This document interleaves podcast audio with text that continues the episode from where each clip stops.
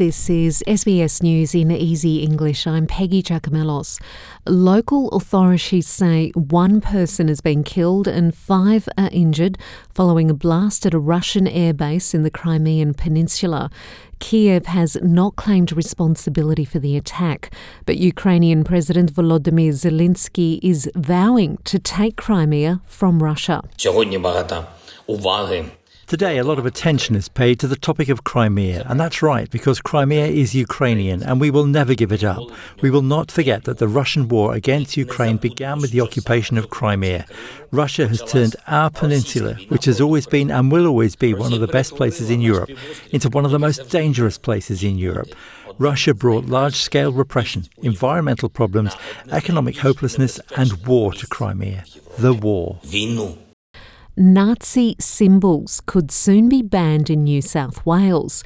Legislation criminalising their use outside of religious and educational purposes has passed the state parliament's lower house. The symbols have already been banned in Victoria, with similar plans in Queensland and Tasmania.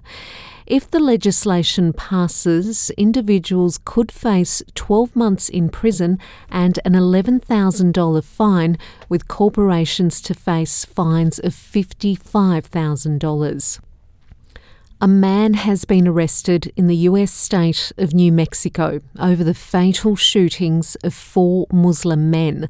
The 51 year old had been the prime suspect since November last year, following a series of killings in the city of Albuquerque. Albuquerque Police Department Chief Harold Medina says he has been charged with two of the murders but is considered a suspect in all four murders. We arrested 51 year old Mohammed Saeed and charged him for the murder of two Muslim men in our community, Aftab Hussein and Mohammed Faisal Hussein. Uh, we are working with the District Attorney's Office on potential charges for the murder of two other Muslim men Naeem Hussein and Mohammed Zaher Ahmadi. New South Wales train passengers are facing further disruption, with some services cancelled due to strike action. Services are not running in the eastern Illawarra and South Coast line, where about 70,000 people typically travel on a regular Wednesday. The Rail, Tram and Bus Union is seeking to secure changes to a new fleet of intercity trains and reach a new employment agreement. Sydney Trains Chief Executive Matt Longland told Nine Radio's 2GB morning program that late peaks will be impacted.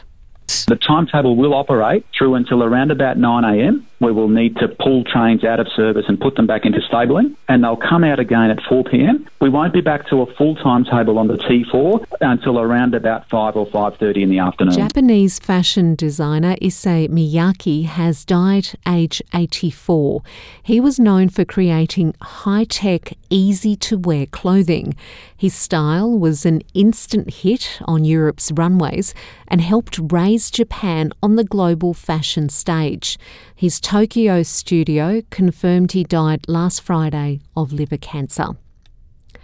Australian basketball champion Lauren Jackson has been included in Australia's 12 player national women's basketball team this year's FIBA Women's Basketball World Cup in September in Sydney. It's been nine years since she last played the sport professionally. And that's SBS News in Easy English. I'm Peggy Giakoumelos.